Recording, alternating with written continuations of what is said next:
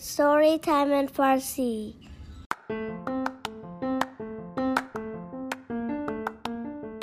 شما به پادکست ستوری تایم این فارسی گوش می‌کنید. من آنیتا هستم و هر هفته با داستان جدیدی مهمان شما و کوچولوهای عزیزتون خواهم بود.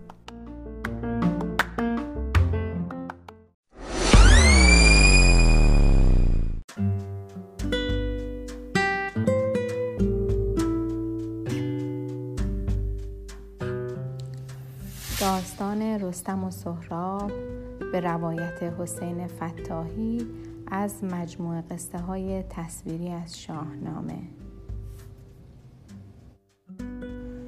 به نام خداوند جان و خرد که از این برتر اندیشه بر نگذرد. رستم و سهراب. روزی روزگاری شهری بود به نام سمنگان. در آن شهر زنی به نام تحمینه زندگی می کرد تحمینه دختر شاه سمنگان بود. تحمینه در این دنیا فقط یک پسر داشت. پسری که اسمش سهراب بود. سهراب ده ساله بود اما آنقدر قوی هیکل و پرزور بود که هیچ پهلوانی جرأت نمی‌کرد با او کشتی بگیرد. روزی از روزها سهراب غمگین و ناراحت بود. دلش برای پدرش تنگ شده بود. تحمینه از سهراب پرسید پهلوان کوچکم عزیز مادر برای چه غمگین و ناراحتی؟ سهراب گفت مادر جان بچه ها از من اسم پدرم را می‌پرسند و من نمی‌دانم حالا بگویم پدرم کیست و نامش چیست. باید بدانم که از کدام خانواده ام. تحمینه با مهربانی گفت اینکه قصه ندارد. من نام و نشان پدرت را می‌گویم. پدرت رستم دستان است. سهراب پرسید رستم دستان دیگر کیست تحمینه مهربان تر از قبل گفت رستم پسر زال بزرگترین پهلوان ایران زمین است از وقتی خداوند این جهان را آفریده هیچ کس پهلوانی مثل رستم ندیده است تو پسر آن پهلوانی و این زور بازو را از او به ارث برده ای سهراب پرسید چرا پدرم به اینجا نمی آید؟ چرا تا امروز او را ندیدم؟ تحمینه گفت اینجا سرزمین توران است. تورانی ها دشمن ایرانی ها هستند. افراسیاب شاه توران زمین بارها از دست پدرت شکست خورده است. اگر او بفهمد که تو پسر رستمی تو را می کشد و مرا می کند سهراب به فکر فرو رفت. انگار ناگهان دلش برای پدرش تنگ شد. دلش می‌خواست همان لحظه به ایران برود و هر طور شده پدرش را پیدا کند. اما می‌دانست که نمی شود. روزی سهراب به مادرش گفت مادر جان اسبی می خواهم که مثل فیل قوی باشد و مثل آهو تیزپا و دونده. تحمینه به نگهبان اسبهای پدرش دستور داد تا همه اسبها را بیاورند و به سهراب نشان دهند وقتی همه اسبها را آوردند سهراب جلو رفت و اسبها را یکی یکی نگاه کرد و بر پشت آنها دست گذاشت و فشار داد از فشار دست سهراب کمر اسبها خم می شد. سهراب گفت من اسبی می خواهم که خیلی قوی باشد. نگهبان اسبها گفت اسب دیگری دارم که مثل شیر قوی است و مثل باد تند پا. سهراب خوشحال شد. اسب را پیش او آوردند. سهراب دست بر پشت اسب گذاشت و فشار داد. اسب قوی بود و پشتش خم نشد. سهراب زین بر پشت اسب گذاشت و سوار شد. همان بود که دنبالش میگشت. سهراب نزد مادرش رفت و گفت حالا وقت آن رسیده است که به ایران بروم و پدرم رستم را پیدا کنم تحمینه گفت تنهایی که نمی‌توانی باید سپاهی جمع کنی و همراه آنها بروی. سهراب به جمع کردن سپاه مشغول شد. در مدت چند روز هزاران مرد جنگی دور هم جمع شدند. تحمینه که می‌دانست رستم سهراب را ندیده و او را نمی‌شناسد مهر ای را که رستم به عنوان یادگار به او داده بود به بازوی سهراب بست و گفت این یادگار پدرت رستم است. اگر رستم این مهره را ببیند می‌فهمد که تو پسرش سهراب هستی هر جا رستم را پیدا کردی این مهره را به او نشان بده تا تو را بشناسد این خبر به گوش جاسوس های افراسیاب رسید. آنها پیش شاه توران زمین رفتند و گفتند ای شاه بزرگ چه نشسته ای که سهراب برای پیدا کردن رستم به ایران می رود. اگر این دو پهلوان به هم برسند دیگر هیچ کس حریف آنها نمی شود. افراسیاب به فکر فرو رفت و با خود گفت راست می‌گویند نباید بگذاریم سهراب پدرش را پیدا کند. رستم دشمن ماست و ما حریف او نمی‌شویم. وای به روزی که پسرش سهراب هم به کمک او برود.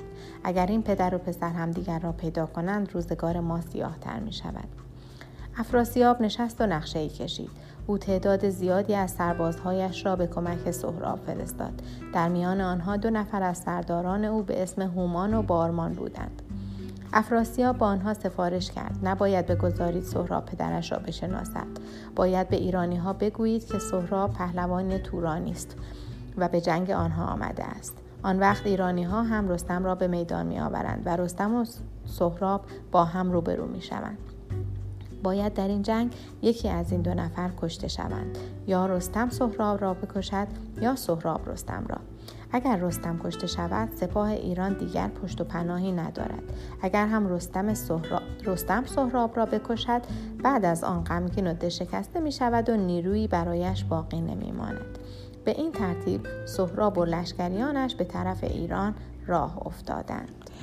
خبر لشکرکشی سهراب به کاووس شاه ایران رسید. کاووس بزرگان سپاه را جمع کرد و گفت از سرزمین توران سپاهی به طرف خاک ایران در راه است. ما هم باید سپاهی فراهم کنیم و راه آنها را ببندیم. یکی از پهلوانها گفت باید رستم را خبر کنیم. اگر رستم نباشد از دست ما کاری بر نمی آید. شاه گفت بله باید رستم را خبر کنیم. او پشت و پناه سپاه ایران است. همان لحظه کاووس نامه به رستم نوشت و خبر حمله سهراب را به او داد. رستم سوار بر اسبش شد و به کاخ کاووس رفت. در آنجا همه از سهراب حرف می زدند. یکی از پهلوانها گفت تا امروز در توران زمین چنین پهلوانی نبوده است. این شیر بچه باید از نژاد پهلوانهای ایرانی باشد. رستم گفت من از دختر شاه سمنگان پسری دارم. اما او هنوز کودک است و نمی‌داند که جنگ چیست. کاووس گفت سهراب هر که باشد باید جلوی او را گرفت. همه آماده شوید و راه او را ببندید. فردای آن روز رستم با صد هزار سوار به طرف سرزمین توران به راه افتاد. آنها رفتند و رفتند و از دشتهای زیادی گذشتند تا به نزدیکی سپاه سهراب رسیدند. افراد سپاه آنقدر خسته بودند که چادرها را برپا کردند تا استراحت کنند. وقتی خورشید از آسمان رفت و هوا تاریک شد رستم لباس تورانی پوشید و دور از چشم دیگران به نزدیکی سپاه توران رفت. رستم در تاریکی ایستاد و سهراب را دید. رستم را دید که در تاریکی ایستاده است و سپاه توران را نگاه می کند. او به رستم نزدیک شد و پرسید تو کیستی و در اینجا چه می کنی؟ رستم با شنیدن این حرف مشتی بر سر آن پهلوان زد و او را بر زمین انداخت. بعد هم به سپاه ایران برگشت. یک ساعتی که گذشت سهراب دید پهلوانی که دنبال کاری رفته بود هنوز برنگشته است. چند نفر را دنبال او فرستاد. آنها رفتند و پیکار بیجان پهلوان را نزد سهراب آوردند. سهراب که دید یکی از پهلوانهای سپاهش کشته شده است غمگین و ناراحت شد. به افراد سپاه گفت امشب هیچ کس نخوابد. همه مواظب باشید تا صبح انتقام خون این پهلوان را بگیریم. روز بعد همین که خورشید از پشت کوه سر زد سهراب لباس جنگ پوشید و به میدان رفت. همه پهلوانهای سپاه ایران ترسیدند. فقط رستم بود که سوار بر رخش شد و به میدان رفت. سهراب با دیدن رستم گفت ای پهلوان پیر تو پیر شده ای و نمی‌توانی با من بجنگی. رستم گفت ای جوان من جنگ های زیادی کردم حتی با دیو سفید هم جنگیدم اما وقتی تو را دیدم مهر و محبت تو به دلم افتاد. تو به تورانی ها نمی آیی راست بگو از کدام نژادی؟ سهراب هم با دیدن رستم در دل گفت شاید این پهلوان همان پدرم رستم باشد باید از خودش بپرسم. سهراب از رستم پرسید اول تو نام و نشانت را بگو. آیا تو رستم, تو رستم پهلوانی؟ رستم راست نگفت و سهراب را گول زد. او گفت نه جوان من رستم نیستم. سهراب حرف رستم را باور کرد و آماده جنگ شد. آنها مدتی با هم جنگیدند.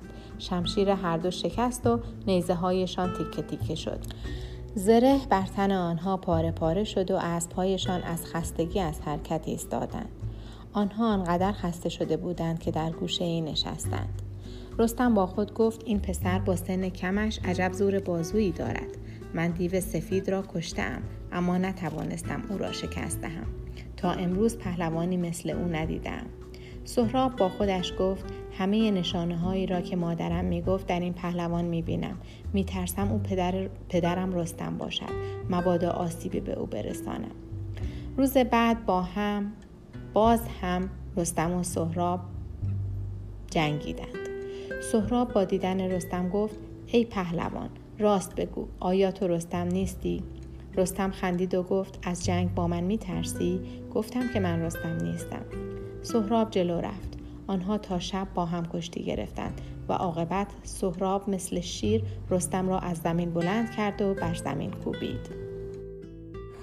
روی سینه او نشست و خنجرش را کشید تا رستم را بکشد. رستم که جانش را در خطر دید گفت ای جوان رسم پهلوانی این است که اگر کسی حریف خود را بر زمین زد حق ندارد بار اول او را بکشد. باید باز هم کشتی بگیریم. سهراب که جوان بود از روی سینه رستم بلند شد. آنها آن شب به خیمه های خود برگشتند و روز سوم باز به جنگ یکدیگر رفتند. مدتی با شمشیر جنگیدند. چون شمشیرهایشان شکست کشتی گرفتند.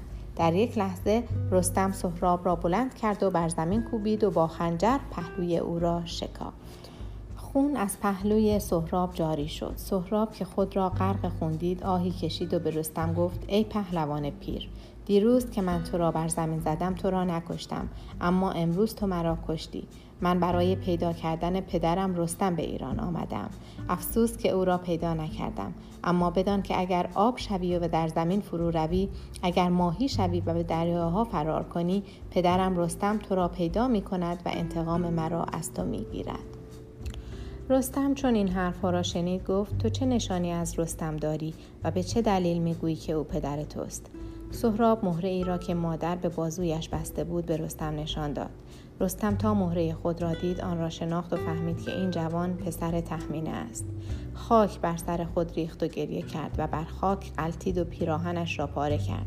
رستم که دید به دست خود پسرش را کشته است به نزد کاووس دوید تا نوش دارو از او بگیرد و با آن زخم سهراب را مداوا کند. اما وقتی نزد سهراب برگشت سهراب از دنیا رفته بود. رستم با دیدن سهراب که بیجان بر زمین افتاده بود آهی پر درد کشید. از اسب فرود آمد و از این غم خاک بر سر کرد. لشکر ایران همه به گریه افتادند. وقتی خبر کشته شدن سهراب به تحمین رسید آه و ناله سر داد و آنقدر گریه کرد که همه مردم شهر سمنگان به حال او گریه کردند. مرسی که با ما همراه شدید. اگه دوست دارید داستانهای ما رو به صورت تصویری هم ببینید سری به کانال یوتیوب Story Time in Farsi بزنید. همچنین می‌تونید از طریق صفحه فیسبوک Story Time in Farsi با ما در ارتباط باشید. تا روزی دیگر و داستانی دیگر بدرود.